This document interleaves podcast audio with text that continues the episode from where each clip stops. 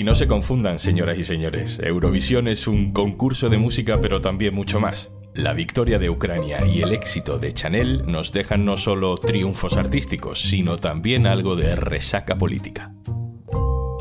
Hoy en un tema al día, la resaca política de Eurovisión. Un tema al día con Juan Luis Sánchez. El podcast de eldiario.es. Una cosa antes de empezar. En Ucrania, en Etiopía, en Guatemala o en España. Oxfam Intermón trabaja para que todas las personas tengan derecho a progresar y no solo sobrevivir. Necesitamos tu apoyo. Entra en oxfamintermon.org.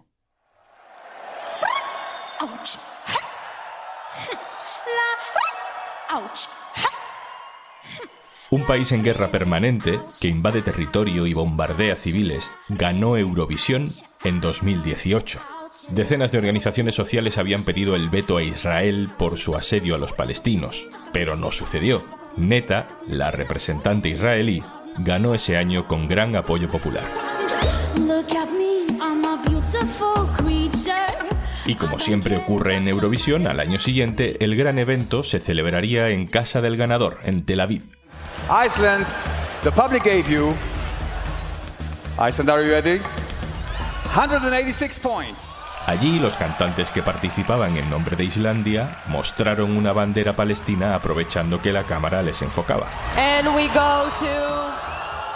Después de los abucheos del público, el personal de la organización fue hasta ellos y les confiscó las banderas. Uno de los cantantes lo grabó en su teléfono.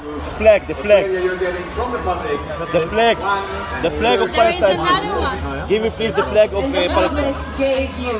Islandia fue sancionada por la organización de Eurovisión. A veces la música le gana a la política, pero otras veces en Eurovisión la política le gana a la música. Stefania, mamo, mamo, Stefania.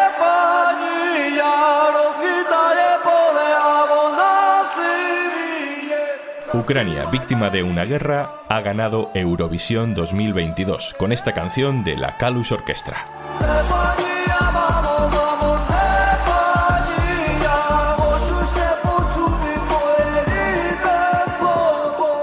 Hablo con Álvaro Medina, jefe de fin de semana del diario.es, que es uno de los muchos eurofans bien informados que hay en nuestra redacción. Hola, compañero. ¿Qué tal?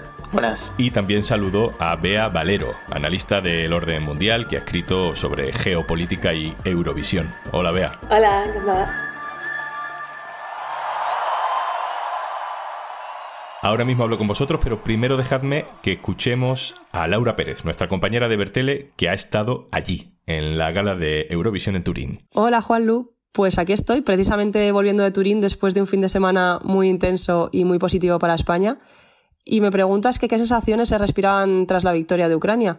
Debo decirte que no fue una sorpresa para nadie y que por aquí ya se había asumido, tanto a nivel de prensa como en grupos de Eurofans, que en un contexto como el actual, que Ucrania ganase Eurovisión era algo más que probable.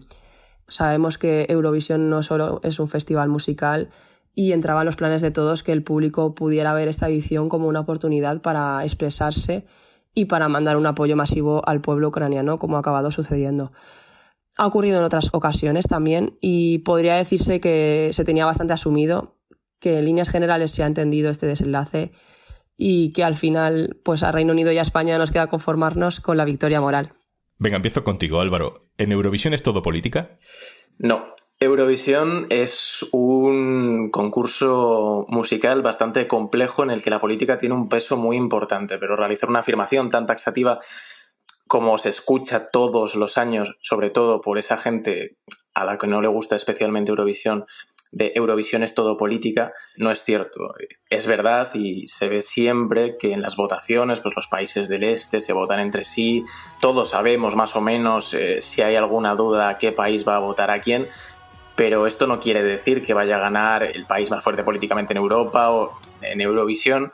Históricamente ha ganado siempre la mejor canción o una de las mejores canciones. España estaba quedando en, en posiciones irrisorias en la, en la última década y en 2022 hemos conseguido un top 3 y esto lo hemos conseguido porque había una buena actuación, una buena canción y un buen show. Pero también podemos ver lo mismo con Reino Unido. Todo el proceso del Brexit ha desgastado mucho la relación entre este país y el resto de, de los países de Europa pero eso no quiere decir que con una buena canción como Spaceman de Sam Ryder y un intérprete que además venía con un bagaje nada desdeñable como ser un TikToker con 12 millones de seguidores en esta red social hayan conseguido colar la canción en segunda posición y probablemente podrían haber ganado el festival en otras circunstancias, ¿no? Si la canción es buena, eh, va a triunfar en el festival, pero esto no quiere decir que el peso político no sea muy importante.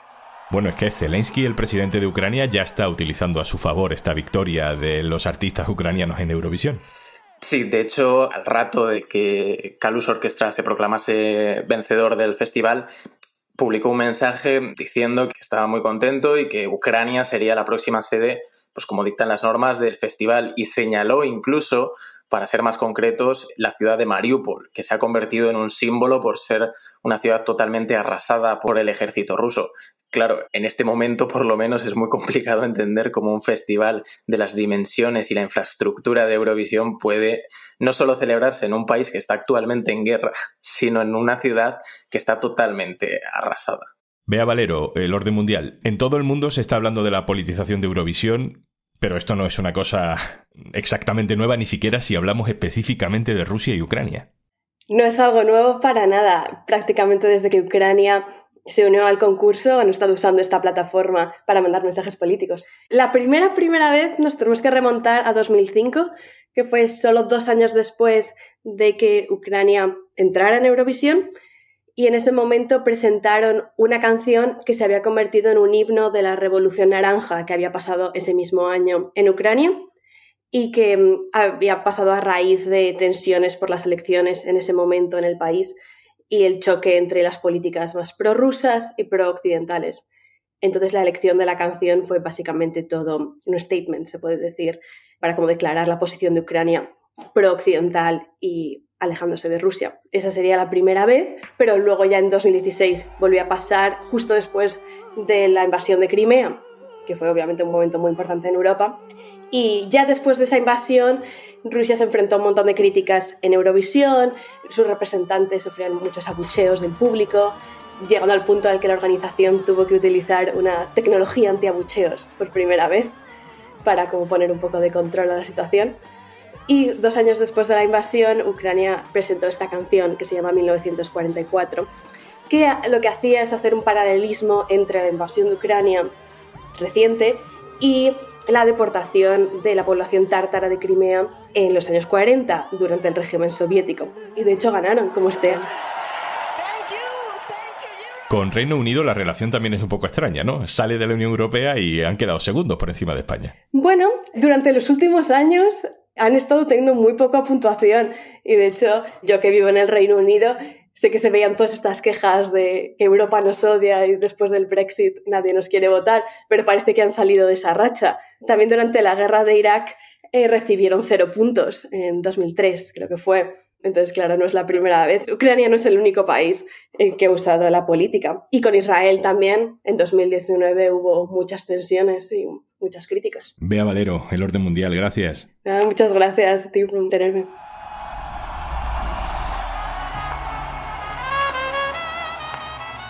Vuelvo contigo, Álvaro. Venga, hablemos de Chanel.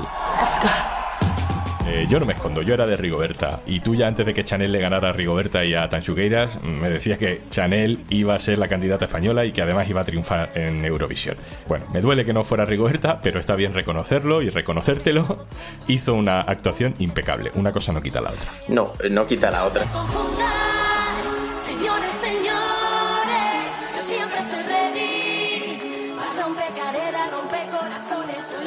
Y, lo interesante del Benidorm Fest es que removió no solo a los eurofans, a los que vemos el festival cada año, sino que aunó a muchísima gente que lo tachaba de un festival friki.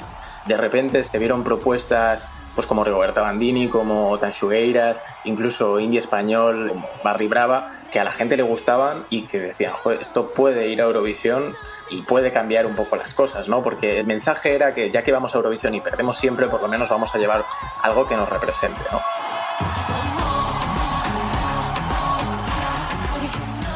De hecho, lo interesante de- del Benidorm Fest es que representó un abanico muy grande de géneros musicales y de mensajes que atrajo incluso a una parte política que no estaba absolutamente nada interesada en el Festival de Eurovisión. ¿no?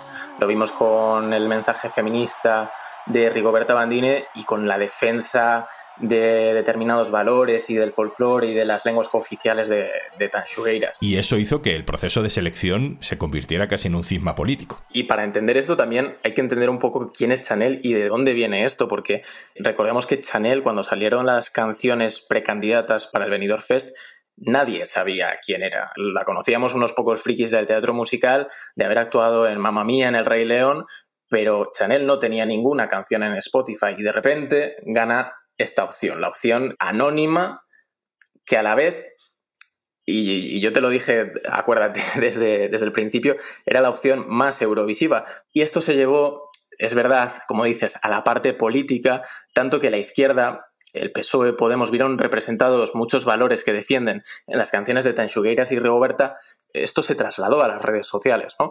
El ataque a una candidatura concreta para defender los valores de las candidaturas que han perdido. ¿no?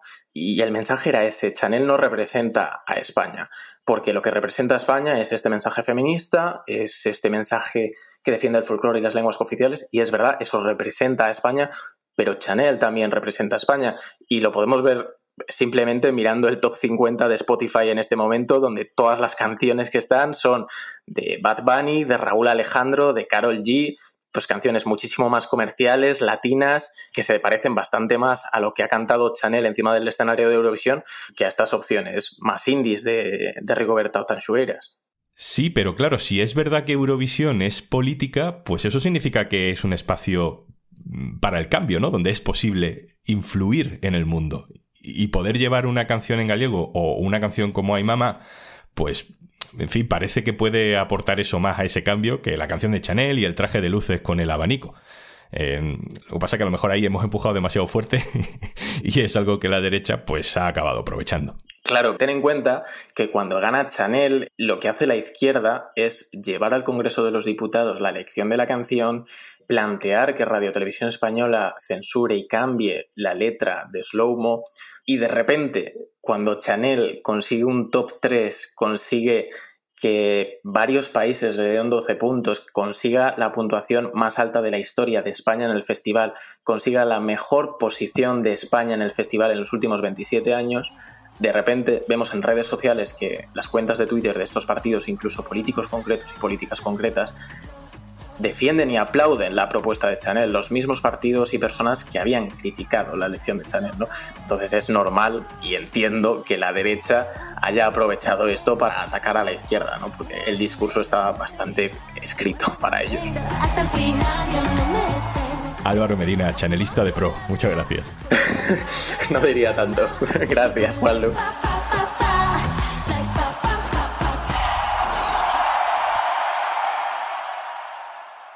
Y antes de marcharnos, Imagínate por un momento que ya no tienes nada más que hacer hoy. Vale, en Podimo no te vamos a poner la lavadora, ni a llevarte los niños al cole, ni tampoco podemos hacer por ti esa reunión que hoy no te apetece mucho. Ni siquiera podemos hacerte el cafelito. Pero venimos a un tema al día del diario.es a regalarte 60 días gratis, para que descubras todos los podcasts y todos los audiolibros que necesitas para que entre tarea y tarea superes un poquito mejor el día. Entra en podimo.es barra al día y prepárate, porque te van a faltar horas para estar al día de todo el contenido disponible en Podimo. esto es un tema al día, el podcast del diario.es. También te puedes suscribir a nuestro boletín, tienes el enlace en la descripción de este episodio. Este podcast lo producen Carmen Ibáñez, Marcos García Santonja e Isaac Kun Pérez.